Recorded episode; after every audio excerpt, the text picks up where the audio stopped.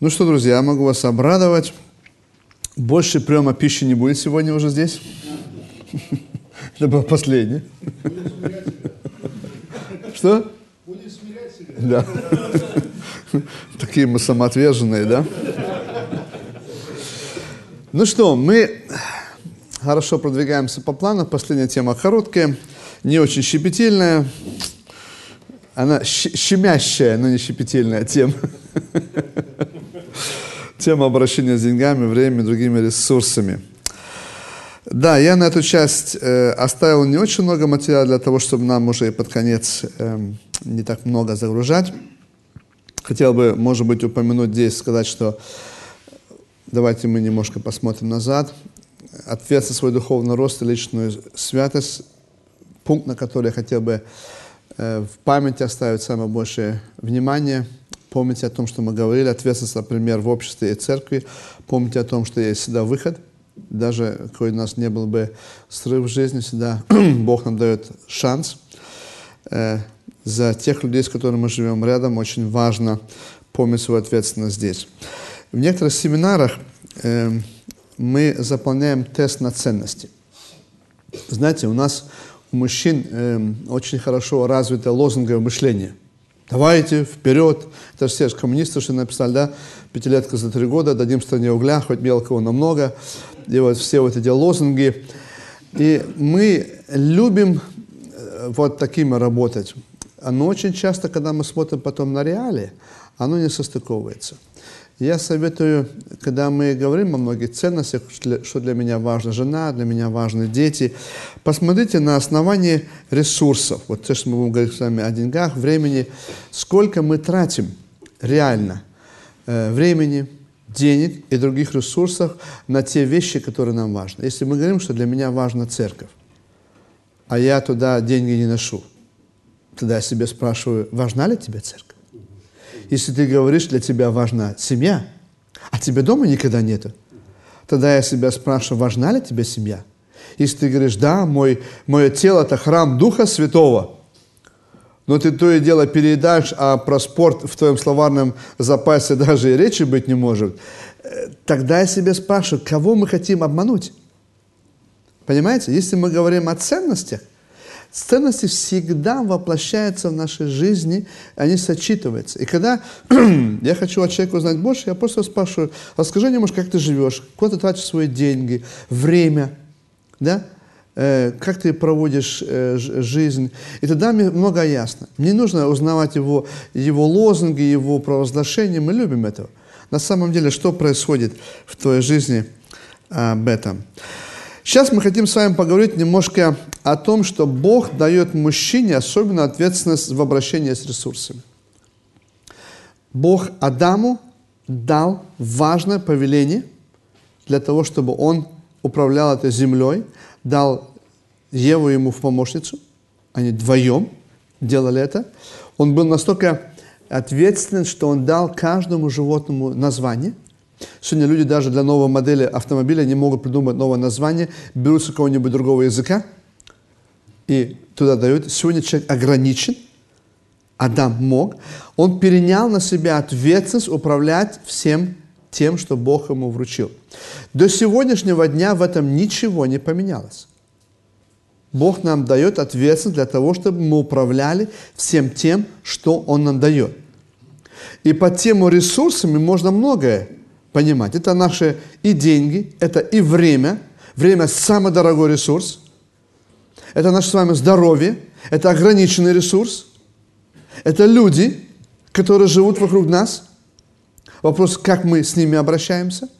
Когда мне лидеры говорят о том, что у меня нет замены, некому передать служение, то этим самым он сказал следующее. Бог мне так много дал способных людей, но я их не заметил и оттолкнул. Со мной многие не согласятся. Всегда Бог нам дает людей в помощь, но мы не замечаем их, а если замечаем, отталкиваем. Человек, который не приготовил себе замену, ресурс людей не воспринял. Очень многие говорят, «А, вот я все должен делать сам, я все должен делать сам. Ты не должен делать сам. У тебя есть ресурсы. Бог тебе их дает. Вопрос, насколько ответственно ты подходишь в управление с этими ресурсами. Мы часть из них затронем. Давайте мы с вами посмотрим на одну часть управление, распоряжение деньгами и имуществом. Несколько лет назад одна из церкви пригласила меня на целый уикенд, на целые выходные, пятницу, субботу, воскресенье. Мы только говорили на эту тему – деньги. А, знаете, это как раз появился тот пик, когда среди наших иммигрантов было два таких катастрофичных случая. Один в христианском мире, а другой в светском. Один э, э, людей обвел на 15 миллионов, другой, по-моему, на 40 миллионов. Цифра кошмарная, да? Подумаешь, 15 миллионов, там 40 миллионов, такие баснословные. Но это наша реаль. Да? Это, это показ нам о том, что сегодня управление финансами большая проблема в нашей жизни. Они у нас есть, и мы не знаем, что с ними делать. Нас не устраивает полтора процента в банке, значит мы идем на 4 процента в месяц, вкладываем. При этом аргументируем. Половина уходит на миссию. Самый главный мотив какой? Конечно. В банке полтора процента в год. Инфляция три года, куда я буду вкладывать? А тут 4 процента в месяц. И главное, аргументация. Половина денег уходит на миссионерское служение. А мне один участник в этой компании сказал, что я еще нигде так не получал духовного э, э, возрождения, как при этой акции. Мы каждый день утром молимся и прославляем Бога. Я говорю, это бутафория. Конечно, я обидел человека. И он обиделся на меня. Через год это все распалось. 15 миллионов людей не, не, не получили свои деньги назад. Больше того, большая часть из них даже не подали иск. По двум причинам. Потому что написали списную и потому что стыдно. Судья, главное, говорит, я такого в истории своей еще не слышал. Чтобы люди потеряли миллионы и не приходят за ими назад. Потому что им стыдно. Наши верующие. И я себе спрашиваю, что произошло в нашем мире с финансами? В другом случае это были неверующие, там человека посадили, этого оправдали. Потому что работали очень с умными юристами. Что произошло? Что мы делаем с нашими финансами?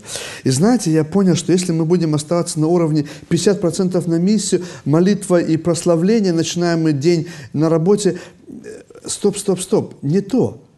Нам нужно посмотреть, что говорит Писание о финансах как Бог понимает управление финансами, а потом сравнивать, что появляется в этом мире и насколько оно совпадает с Писанием или не совпадает с Писанием. Давайте мы обратим немножко на эти места Писания, которые у нас есть. Первое – это забота о своих. Если мы с вами управляем финансами, то мы должны в первую очередь понимать, что Бог нам ее дает для того, чтобы мы могли заботиться о своих ближних. 2 Фессалоникийцам 3 глава, 10 стихе по 12 написано следующее. «И когда мы были у вас, то завещевали вам это. Если кто не хочет трудиться, тот и что? И не ешь, очень просто. Но слышим, что некоторые у вас поступают бесчинно, ничего не делают, а суетятся.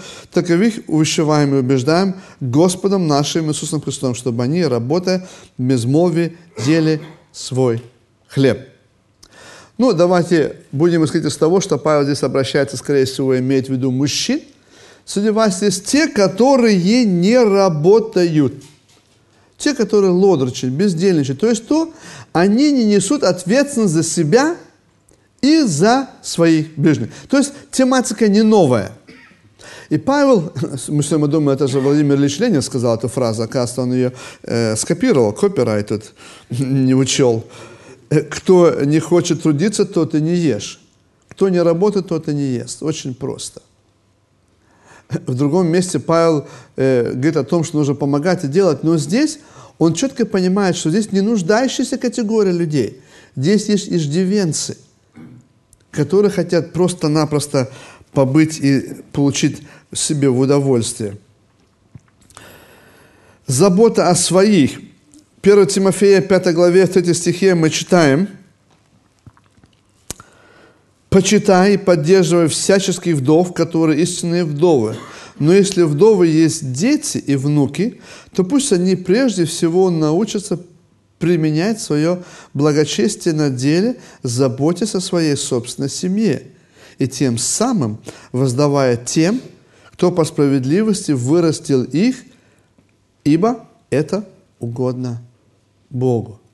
То есть, когда мы имеем возможность зарабатывать деньги, когда мы имеем возможность их приобретать, одна из самых главных ответственностей, тема ответственность, о том, чтобы мы заботились о наших ближних, о тех людях, которые живут вместе с нами.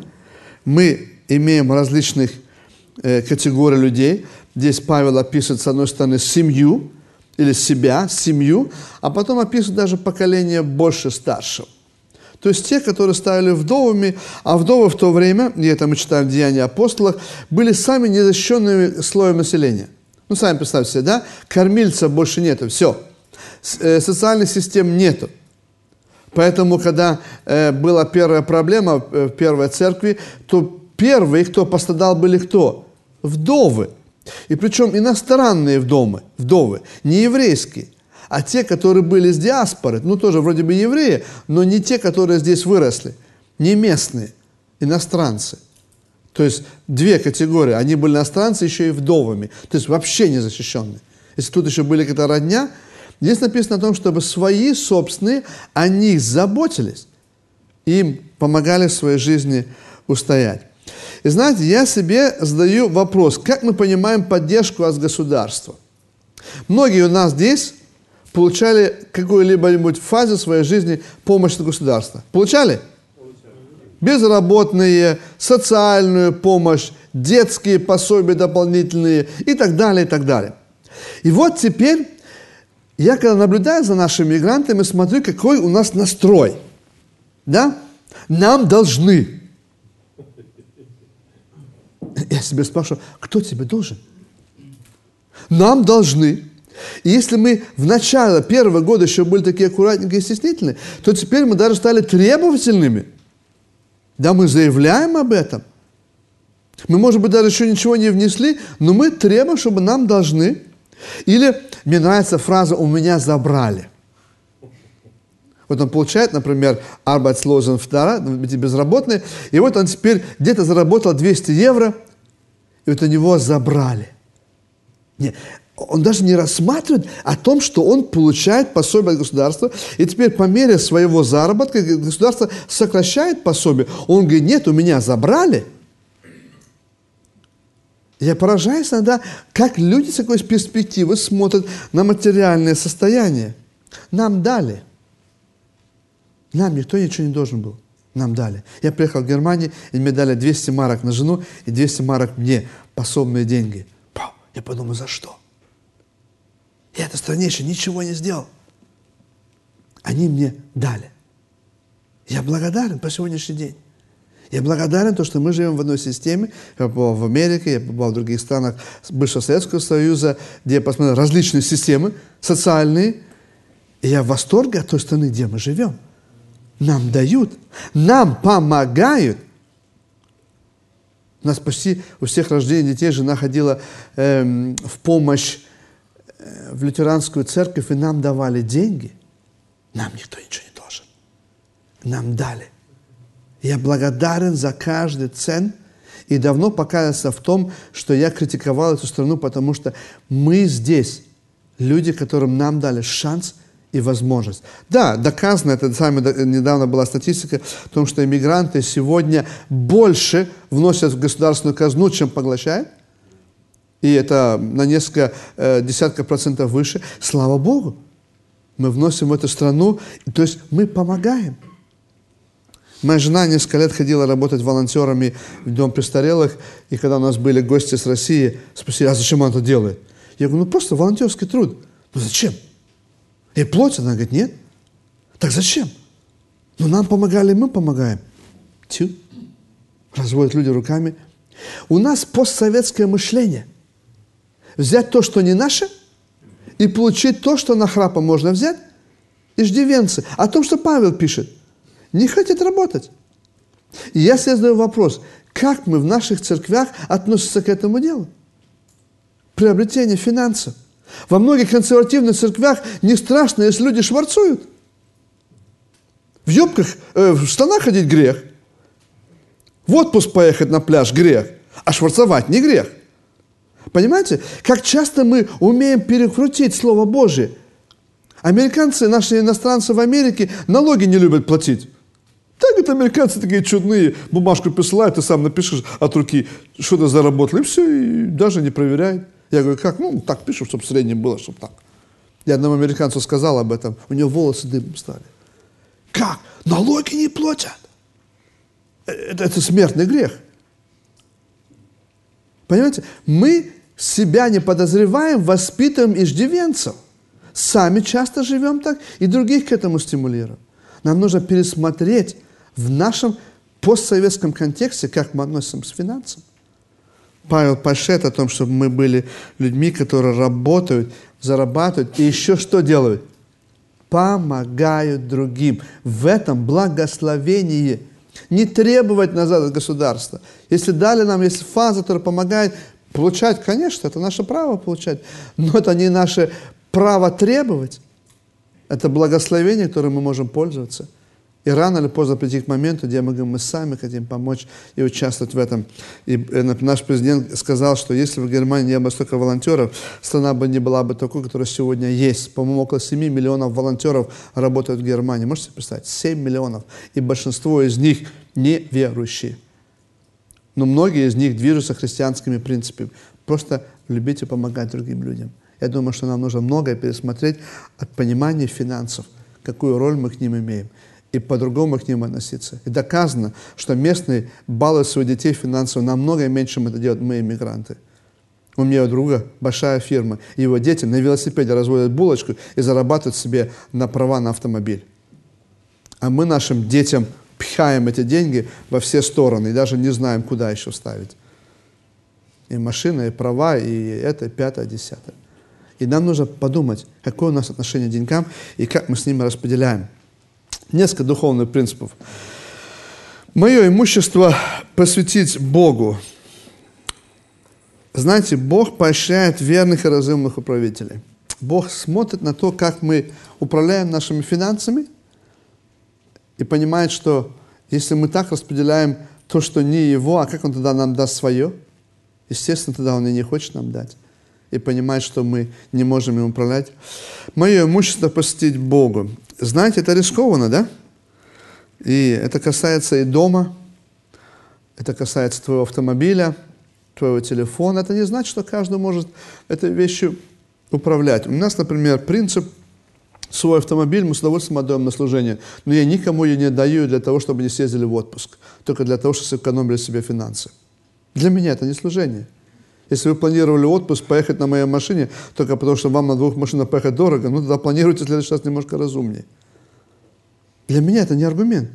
Но если молодежь хочет поехать в Данию, полторы тысячи километров с удовольствием, это машина Божья, и она послужит. Свое имущество отдать Богу, не людям. Люди иждивенцы. И очень быстро могут сесть на шею – и к нам приходить. И мы это прочувствовали в своей жизни. И нам нужно было найти принципы, где мы хотим помогать и не помогать. Но Богу посвящать, тогда вы будете благоразумно отдавать. Планировать финансы совершать по вере. Каждый из нас тот, который в своей жизни распоряжается финансами. И очень важно, чтобы мы с вами здесь могли правильно относиться к тому. И понимать, что я не могу все рассчитать, нереально. Я не знаю, что будет завтра. Может быть, какая-то будет поломка или еще что-то. Но Господь знает мои финансы. Я мудро с ними распределяюсь, но в конце концов Он держит все в своих руках. Сознательно жить в зависимости от Бога. Когда наш сын поступил в библейский семинар Бон, и мы с ним вместе составляли бюджет, а мы с нашими детьми это делаем со всеми, как только они совершают, совершенный возраст, имеют 14, 15, 16 лет – мы с ними, то есть они получают какой-то стабильный доход, мы с ними вместе составляем семейный бюджет или личный бюджет. И он подсчитывает, говорит, ну, у меня здесь впритык. Ну вот, то есть, ну вот, 5-7 евро там остается, и все. То есть на телефон есть, на раз в месяц приехать домой есть, школу платить есть, еда есть. Я говорю, ну здорово, остальное по вере. Я говорю, как ты можешь в библейской школе жить, закончив ее, не научиться жить по вере, а потом стать служителем? Если у тебя будут все деньги, у тебя будет 200 евро с лихой, и ты будешь тратить налево, направо, конечно, тебе будет легко жить, но ты никогда не испытаешь веру. Поэтому нормально, когда в нашей жизни мы отдаем на дело Божье столько, чтобы нам зависеть от Бога. Если мы перестаем зависеть от Бога, тогда надвигается беда, беда на нас. Мне нравится э, харизмат, харизматичный случай один. Эм, один, значит, э, верующий бизнесмен подходит пастору, говорит, пастор, у меня проблема, помолитесь за меня, пожалуйста. Значит, э, ну, у меня когда вот была маленькая зарплата, я с таким удовольствием отдавал десятину – а вот сейчас зарабатываю такие большие деньги, вот смотрю на десятину, мне вот э, просто сердце разрывается. Ну и мудро пастор попался, обнимает руку поднимает, значит, молится, говорит, Господь, пошли ему столько денег, чтобы ему легко было давать десятину.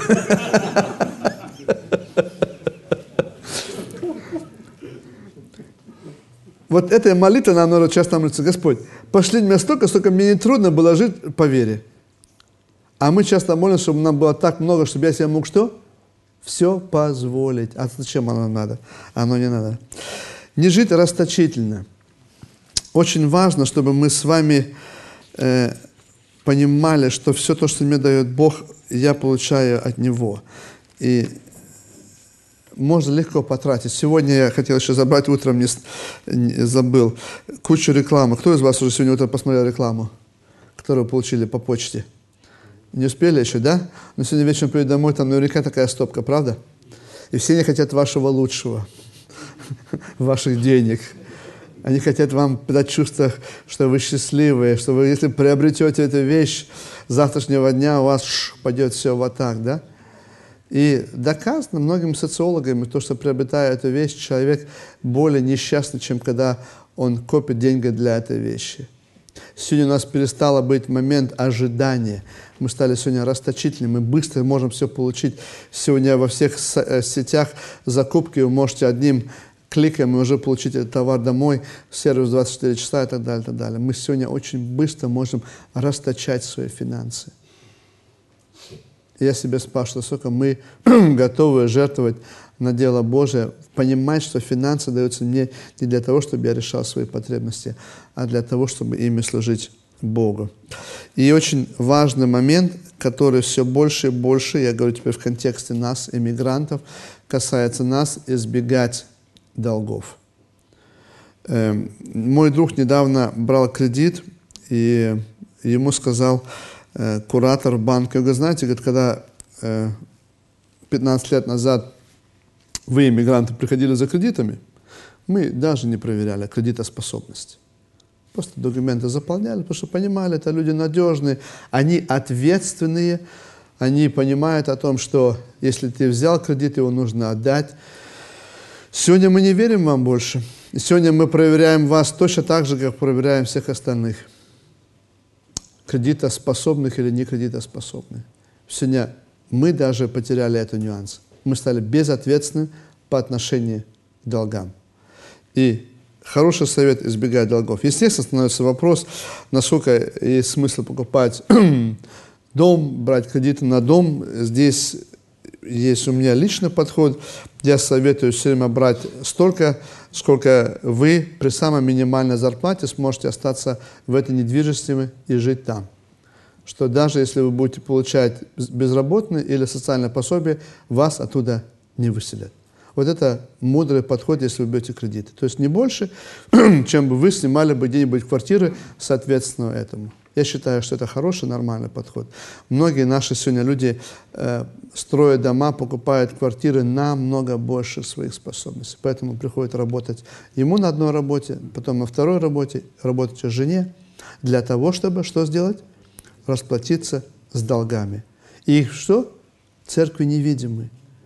Они убиты, ушатаны, им в выходные нужно выспаться, потому что с понедельника опять начинается маратон, погонка за тому, чтобы погасить долги. И что интересно, этот симптом по местный, это глобально. Это вижу я в Украине, в России и в Америке одинаково везде. Нахватались кредитами. Фраза, которая сегодня гуляет между нами. Нахватались кредитами. А их нужно отплачивать.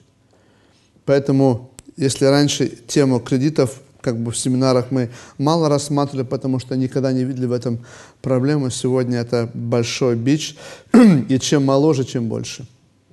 Сегодня молодые люди не боятся брать кредиты, не берутся перетягивать свои кредитные карточки. Сегодня можно кредитную карточку получить в каждом банке. Пожалуйста, только бери деньги.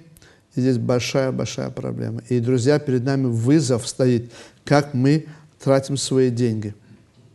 Если разумно подходим, смотрим, советуемся. Если вы чувствуете, что я кого-нибудь об этом спрошу, и мне прокритикуют, значит, вы уже знаете, что ваши намерения нечистые. Поэтому, если вы можете открыто об этом говорить, и вам посоветую тогда делать. Если нет, будьте осторожны. Это кабала, которая разрушает потом личную жизнь и другие взаимоотношения. Хотел бы время немножко с вами поговорить о составлении бюджета. Я не знаю, как вы тратите деньги, но э, я вижу, что во многих семьях это хаотичный подход, и деньги тратятся как попало, есть, живем, нету, голодуем – это, может быть, еще осталось такой пост-русский подход, я не знаю, где от зарплаты до зарплаты, где, о, на счет посмотрели, о, есть, да, поехали, потратили, о, нету, все, сидим, значит, ничего не делаем. Я считаю, что это не мудрый подход, безответственный подход, мы говорим тема ответственность. Эм, состояние бюджета тот нюанс, который говорит нам о том, что мы должны относиться ответственно. Первое, Определите себя, сколько вы хотите отдавать на так называемую десятину или пожертвование. Э, когда мы поженились, у нас с женой не было никаких вопросов по эту тему, мы посмотрели, для нас э, и немного кто я объяснял тему десятину, было ясно, что мы отдаем ее в церковь, и все, это было тогда очень просто. 25 рублей, еще купюра была одна такая, раз, бросил туда раз в месяц и все.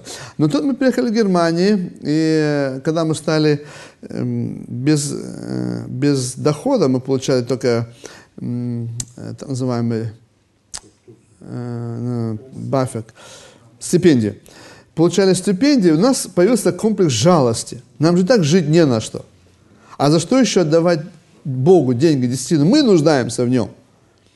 И вот мы Прожили так, наверное, года полтора-два. Удивлялись своим, потому что у нас нет денег. Все время смотрели, что у других в классе рассказывается благословение, то у них есть, у кого-то под коврик деньги положили, кого-то почтовый ящик бросили. Я приходил домой, коврики переворачивал, нету, почтовый ящик, смотря, тоже нету. Думаю, не работает как-то. Других чудо, еще что-то какие-то чудо рассказали. У нас это все не работало. Пока Бог нам не проговорил так буквально серьезно, через проповедь одного бельгийского офицера, он хорошо знал немецкий язык, он покаялся здесь, ходил в церковь, ту, куда мы ходили, он говорил о пожертвованиях и десятине. И знаете, мы тогда пришли домой, с женой сели в воскресенье после обеда на кровать, я на листочке написал все то, что мы получаем, стипендии, детское пособие, детские деньги, э, пособие на квартиру, то, что наша напуцала. И я в шоке был, это была, оказывается, даже не маленькая сумма. Потом внизу подвели черту, и, ну, в математике у меня всегда была хорошая оценка. И десятину отняли. Была тоже большая сумма, я был в шоке. Я утром пошел в банк и сделал долго, долговое соглашение. Дал авторок. И с тех пор я не помню, чтобы у нас были проблемы с деньгами. Это было 22 года тому назад. Если мы с Богом налажим наши взаимоотношения, иногда Бог мне напоминает – не забывай. И ты так, о, где-то тебя немножко так понесло, бывают моменты, Бог так вот машет. Некоторые говорят, о, нельзя так Бога рассматривать, Бог не полицейский, который смотрит, я согласен, что Бог не полицейский, но мы люди, и мы способны тому, чтобы вещи забывать. И Богу приходится напоминать, что Он есть Бог, а мы есть люди. И Он податель всех благ, а мы только их получаем. И поэтому нужно быть осторожным, чтобы эти вещи у него не забирать. Бог ревнитель в этом. Какая у вас практика? Я уверен, что десятина – это новозаветная практика, не ветхозаветная, потому что она была еще до закона. Авраам еще отдал ее, как написано, что Моисей отдал ее в чреслах. Он еще, или, э, он еще был в чреслах отца своего, Авраама, и тот отдал десятину, то есть она тянулась еще туда, и она в евреям повторяется. Если другое другого богословское э, понимание, я не против. Здесь для меня важно, определите сами. И жертвуйте, и отдавайте Богу регулярно. В бюджете должно быть прописано самое-самое главное. С этого все начинается. И здесь тоже, как вы будете считать, это ваша личная совесть. Второе, обязательно оплата счетов. Это стыд, если мы с вами тратим деньги на все, что угодно, обязательно оплата счетов у нас остается. У нас, верующие, это не подобает нам. Если мы получаем какие-то э, напоминательные письма, даже, может быть, угрожающие нам, потому что мы не платим. Я поражаюсь о том, как много верующих легко со временем с этим свыкается. Да, письмо порвали, напоминание выбросили. Только потому что, да, как-нибудь сделаем.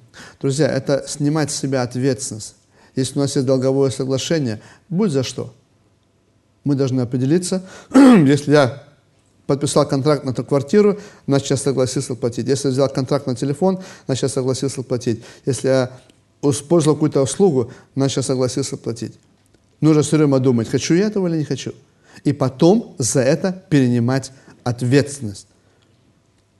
Это стыдно, если у нас с вами, которые мы дети Божьи, да, государство приходится каким-нибудь службам нам напоминать о том, что мы не выполняем определенных долговых обязанностей. Статья, которая у нас есть в бюджете, удовлетворение необходимых нужд. Одежда, еда. Помните, Павел пишет, да? Если имеем одежду, пропитание, будем что? Довольны. То есть имеется определенный бюджет, который есть. Составляйте его и живите, соответственно, со своего дохода. Не смотрите, что другие едят колбасу там откуда-то с какого-то магазина, а другие, да, мы в Алде уже давно не ходим. Я говорю, да, ничего, мы нормально ходим и не отравились еще. Молитва, благословение, оно хорошо усваивается все. У нас есть такое? Да, и мы уже то не делаем, мы уже это не делаем. Жите в соответствии своего, своего дохода. Не бойтесь этого. А потом уже смотрите на личные пожелания, различные приобретения, отпуск, хобби и так далее. В многих семьях бюджет перевернут с головы на ногу. Наоборот, с ног на голову. Все начинается вот с самого нижнего. Каталог смотрим. Хочу, хочу, хочу, хочу. Бог подождет, счета посмотрим, питание, ладно, перебьемся, но хочу. И вот это говорит, а, а знаете о чем? Что духовная незрелость. Помните, говорили, что у мужчин проблема сегодня какая? Они не созревают как мужчины, как личность, которые способны перенять ответственность. Согласны? Человек, который зрел, он не думает так. Я помню, когда я был еще лет, наверное, 12, и в то время уже мои старшие братья и сестры зарабатывали деньги, и у моего отца моего был очень демократичный подход к финансовому бюджету. Деньги лежали на столе. А ну, помните в то время, да, рублевая такая упаковка, троечки, пятерки там, да, ну, а 100 рублей, 100, значит, штук вот этих вот. И вот лежала куча денег на столе, и отец спрашивал, семейный э, совет, что будем делать?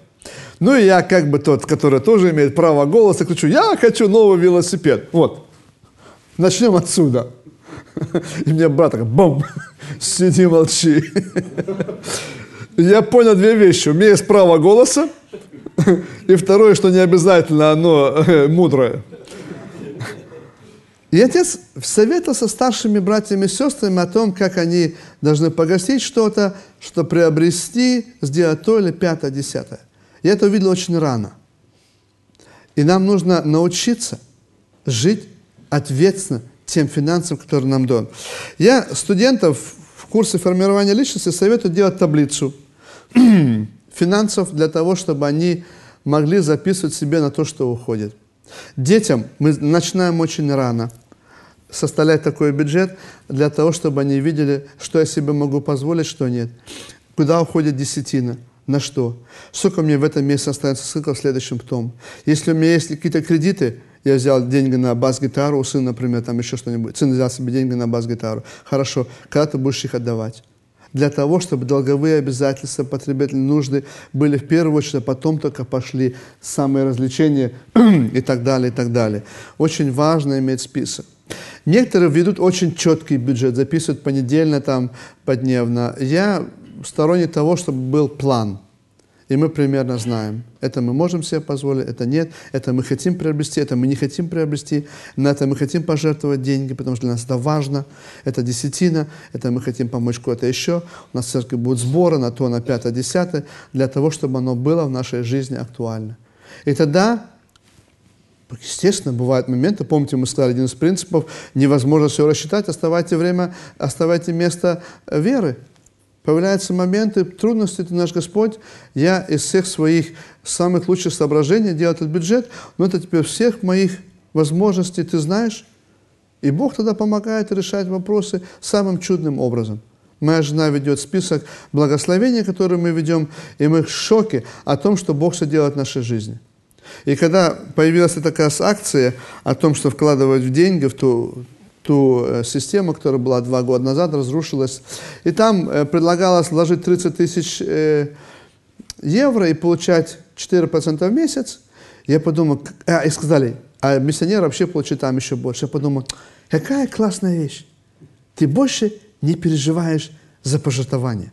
Ну, 25 лет на пожертвование жить уже, или 23 года устаешь, скажу честно. Вот, я так подумал, какая хорошая мысль.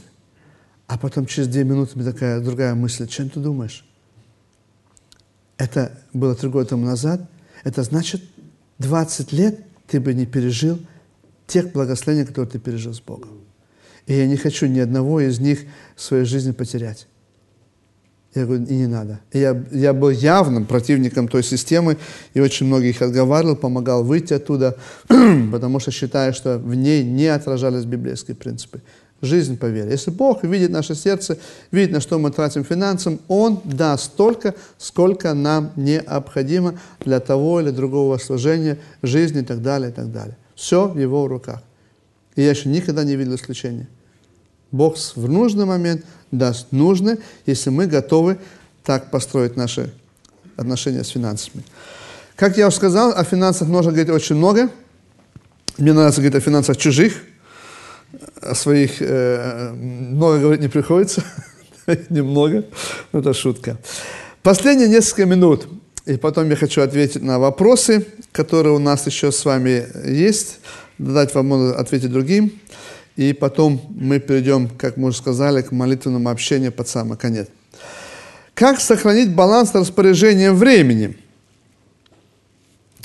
И я думаю, что один из самых э, важных ресурсов, наверное, даже самый главный, даже больше, чем финансы, финансы можно возместить, заработать, это деньги, э, это время. Время невозможно вернуть назад, оно ушло. Бессмысленно потерянное время, о нем можно сожалеть, но его не вернешь. Деньги потраченные можно заработать, время нет. Ты можешь только для себя решить, как я хочу больше и лучше его растрачивать. Есть несколько моделей распоряжения приоритета времени. Не знаю, как вы распределяетесь, но это всегда вопрос. Я помню, в одной из первых моих мужских э, походов, у нас была тогда группа братьев, мы пошли в дневной поход, а потом переночевали в одной гостинице или в таком небольшом югенхерберге. И вот там вопрос стоял приоритета – на каком месте стоит Бог, я, семья, работа, церковь, общество и так далее. И вот была бурная дискуссия о том, приоритетность, нужно было расставить по приоритетам. И я тогда еще молодым верующим, студентом библейской школы не мог понять, а зачем нужно расставлять приоритеты? Разве одно противоречит другому? Разве не можно жить так, чтобы в твоей жизни был баланс – не приоритетность, а баланс. Мне одна сестра в Украине говорит, я для Господа служу, поэтому дома для мужа времени нету. А он жалуется, она говорит, она в этой секте пропадает с утра до вечера. Она еще страдает, потому что муж обозвал ее сектантами. А на самом деле он хотел просто сказать, у тебя нет баланса. У тебя нет баланса распределения времени. Очень часто мы скрываемся за нашей занятостью. И мы ставим приоритетность вместо того, чтобы сделать баланс. Разве Бога нет в моей семье? Разве Бога нет в моей жизни? Горе, если Бога нет в твоей работе. Или в том обществе, где ты находишься. Он там вместе с тобой, там, где ты есть. И поэтому мой призыв не делать список приоритетности, а находить баланс – для того, чтобы во всем была соизмеренность. Бог всегда везде с вами. Всегда. Ему нужно уделять время.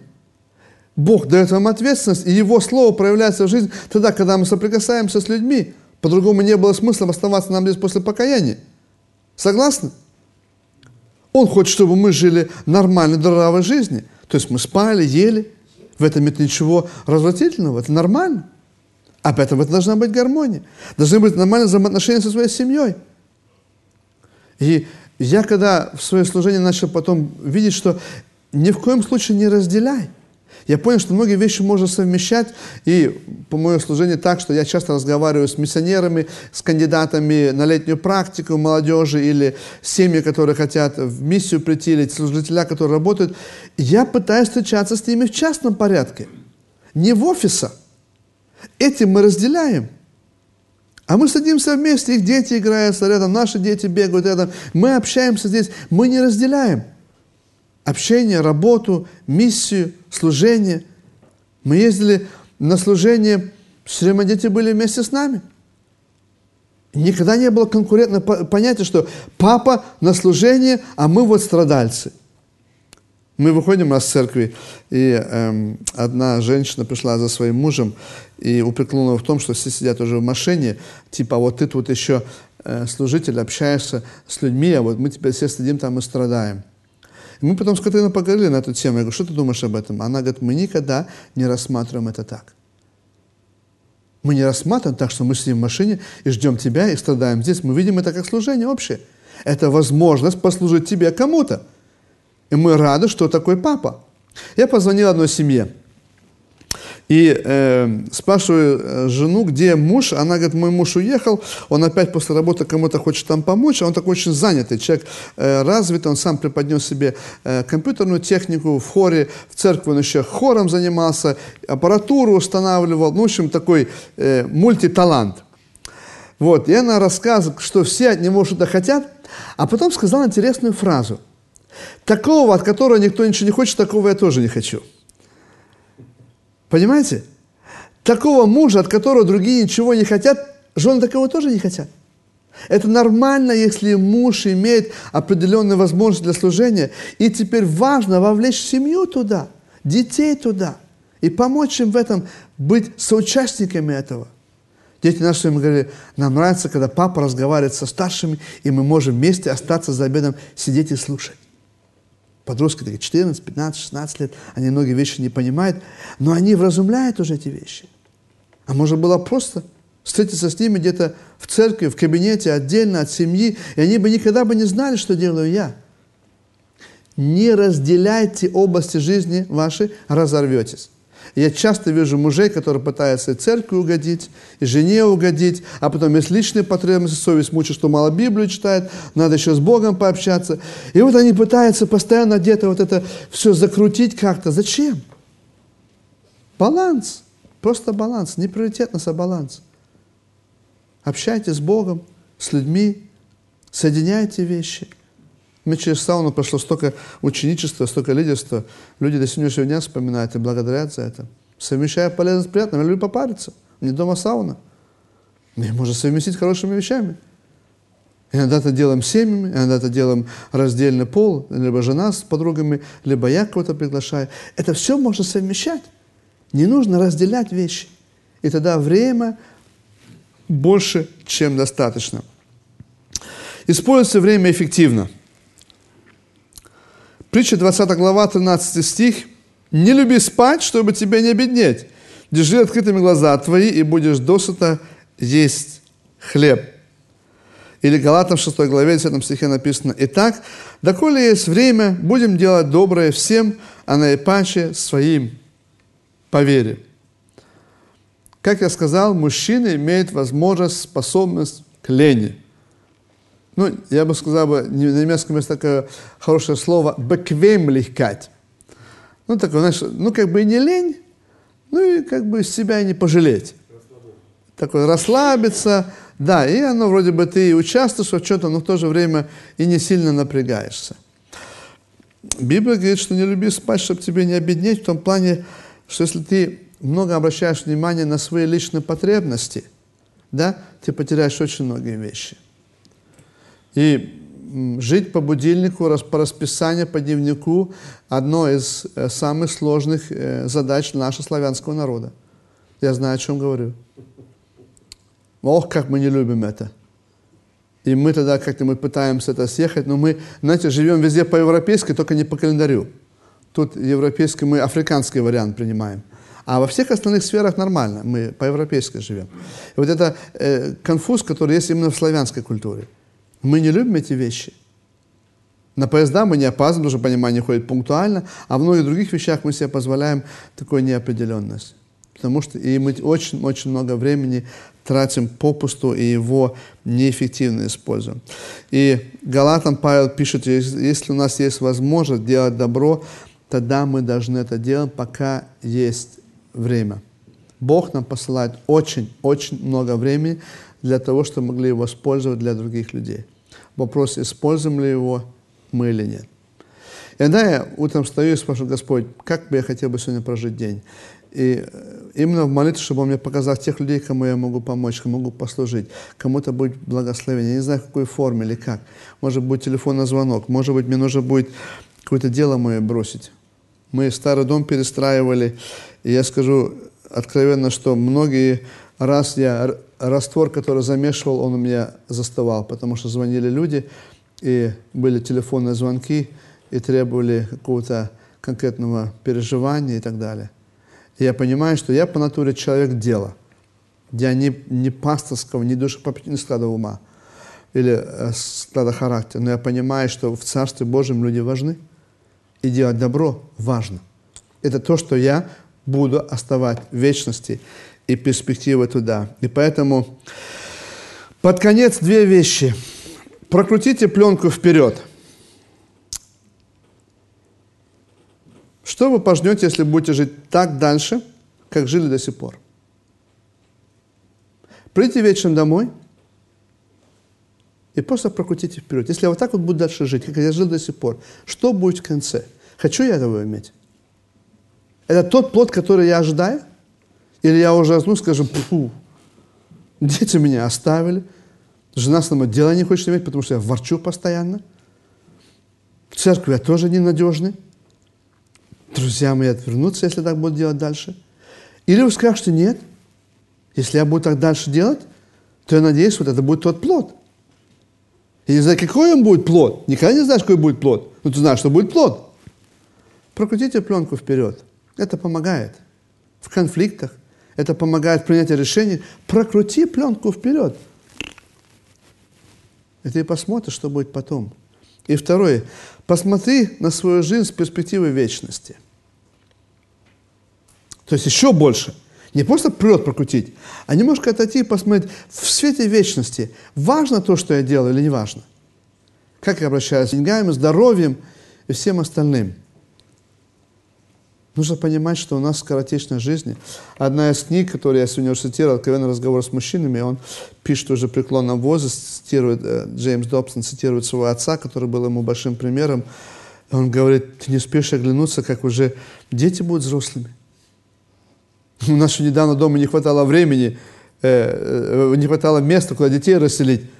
А сейчас уже не знаю, дети какую комнату занять. Иван будет подкивать. Мы сейчас не знаем место, пожалуйста, ложись куда хочешь. Друзья, быстро пройдет.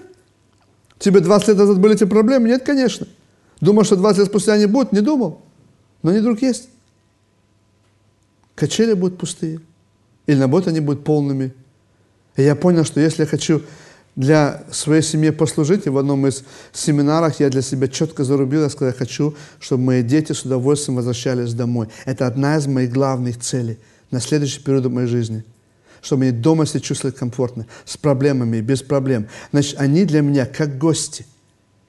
И они занимают не приоритетность теперь детей между мной как-то там, а они теперь особенное место занимают. Мы накрываем для них теперь особенный стол, если они приезжают. Я полдня беру себе отпуск, если дочь приезжает, просто 400 километров приезжает. Я хочу показать, вы для меня важны. Мы выезжаем на кемпинг для того, чтобы соединить и быть вместе организовать какие-то вместе выезды. Это ценно. Я хочу, чтобы дети остались впечатление, что всегда с родителями до старости можем иметь взаимоотношения. И знаете, к чему это привело? Они сегодня звонят так часто и спрашивают консультативные вопросы. Пап, мам, есть вопрос, что вы скажете?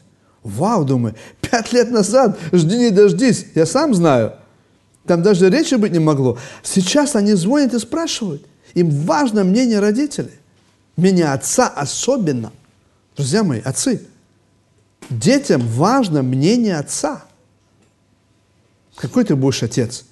Который скажет, папе позвонить со старомодно, он не разбирается ни в чем, еще наворчит, наругает. Или скажешь, мой папа, Аллахтум, развивается, читает, эрудированный, работает над собой. Мне не стыдно за папу, я позвоню ему, это не тот паровоз стоит на путях запасных. Ценности останутся, которые после нас, или не останутся. Помните вначале с того, что некоторые оставляют след или не оставляют? Пух! И его нет. Или мы оставляем след.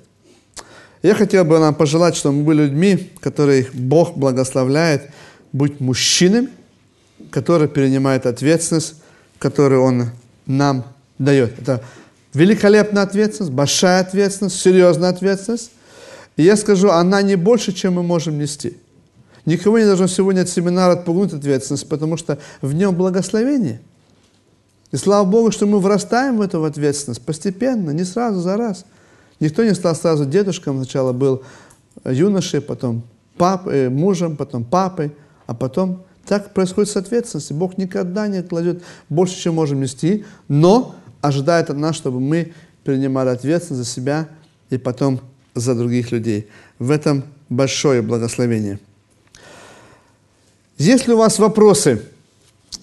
Я хотел бы несколько вопросов остыть, которые здесь были заданы, хотя здесь немного их принципе. В одном э, вопросе было написано, что э, как построить доверительные отношения между братьями, потому что их нету. Даже э, в прошлом среди неверующих было как бы больше, чем сейчас.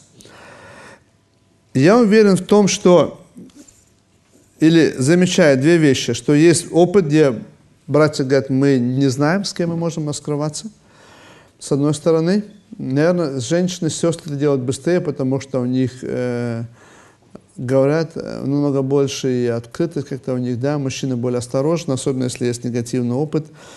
Но это и подтолкнуло меня к тому, чтобы наводить доверительные отношения, делать малые группы, встречаться с братьями. Небольшими группами, маленькими, не в домашних группах. Домашние группы, само собой разумеется. Они должны быть церковь, они есть. Это все правильно, все хорошо. Но там не раскрывается мужчина. Мужчина скрывается, если небольшая группа, буквально небольшая. И поэтому я рекомендую, ищите формы для того, чтобы раскрываться. Друзья мои, это страшно, если мы узнаем о том, что человек занимается глубокими э, грехами уже на протяжении двух-трех лет, и он побоялся об этом кому-то сказать. Что-то в наших церквях тогда не так. Мы можем хоть проповедоваться, хоть падать из кафедры будем. Если у него грех, он не знает, кому раскрыться и боится об этом сказать, тогда что-то в наших отношениях не то. Мы должны поменять. Думаю, что нам нужно больше смирения и больше милости. Каждый из нас имеет грех, и не бояться говорить о своих проблемах в наших проповедях располагает это, если мы говорим, это располагает других нам подойти. Я перестал давно уже брать примеры из книг, которые описывают различных других. Я понимаю, это хорошие примеры, но это были тогда, когда я был еще начинающим проповедником. Мне трудно было это что-то придумать. Сейчас я хочу рассказывать те вещи, которые происходят со мной, возле меня, для того, чтобы они были подлинными. Я думаю, что это один из хороших моментов говорить о себе, это людей располагает.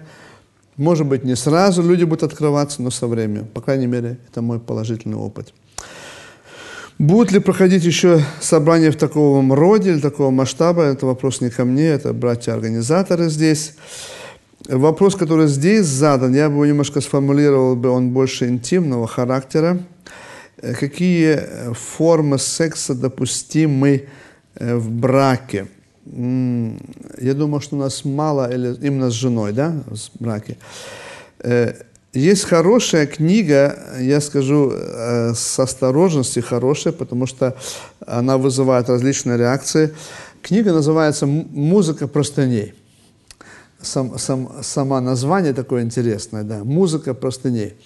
Вот. Автор этой книги довольно-таки э, не запечатано или не завулировано говорит о различных сексуальных практиках, которые допустимы и недопустимы в браке, то есть что можно делать, а что нельзя. Вот, это очень такая интимная, очень своеобразная. Я советую ее прочитать вместе с женой и вместе поделиться то, что является нашим, и то, что не является нашим. Он открывает различные э, роды секса и пишет об этом откровенно. И из опыта я знаю, что многим парам она помогла, потому что они боялись об этом говорить, муж жене, жена мужу, и в этом как находились в таком состоянии непонятном. Вот. Но эта книга не Библия, и она не является законом, она просто раскрывает эту тематику, поэтому я говорю, прочитайте ее, и она помогает вам самим определиться, где тот уровень, который нас устраивает именно в наших супружеских взаимоотношениях. Так бы я ответил на этот вопрос, для того, чтобы не входить более в тонкие детали. Братья, есть ли у вас еще вопросы? Да. Ты говорил о том, чтобы не ставить приоритетность. А, с одной стороны, я понимаю тебя, что ты хочешь сказать. С другой стороны, как оно взаимосвязано, например, Матфея 6, то Иисус говорит, «А, ищите прежде Царствие Божие и правды Его, и это все приложится вам. То есть есть становление, становление приоритета. Как оно именно взаимосвязано с тем, что. Да. Я понимаю это место Писания не в категориях работы людей, жены и так далее, а Царство Божие везде. То есть Царство Божие мы ищем и на работе, или, например, возлюби Господа Бога твоего всем сердцем. То есть Бог на первом месте. Но Он же у тебя не только на первом месте, когда ты общаешься с Ним в одинокой комнате, правильно? А потом тебе жена становится на первом месте. А потом ты становишься на первом месте. Это было бы ошибочно, правильно? Здесь я сам собой занимаюсь. А здесь я... То есть, получается, как бы Бог для меня это часть программы. А нет, Бог везде. Если мы бы сейчас бы нарисовали бы схему, мы бы написали бы все роды, Бог была бы колонка, которая пропитывает все наши области, все. Если мы бы сейчас взяли «Ищите себе Царство Божие», стих, который меня сопровождал несколько лет тому назад, целый год, 6.33, э, да? Вот. Э, говорится о том, что ищите Царство Божие во всех областях вашей жизни. Ты на машине едешь, ищи Царство Божие. Ты работаешь, ищи Царство Божие да? Ты с Богом общаешься, ищи Царство Божие. Ты Его просишь постоянно, чтобы Он что-то сделал твое, или ты говоришь, нет, воля твоя прибудет, Царство Божие, да, на небе, как на земле. То есть твоя воля будет. То есть я понимаю так, что вся духовная сфера должна проникать все наши сферы, да, а другие не должны конкурировать между собой. Тогда у нас получается разделение. А духовные сферы должны проникать буквально. Это же в других областях. В церкви, например, миссия. Против того, чтобы миссия села была отдельный отдел. Миссия должна проникать все сферы. Или, например, возьму отдел обучения, прославления, да? Мы говорим, прославление взяли отдельность участие. Нет, прославление должна протекать все сферы нашей жизни. Поэтому очень важно, чтобы духовные сферы никогда не рассматривались в плане колонок вертикально, а всегда шли горизонтально. Так я рассматриваю.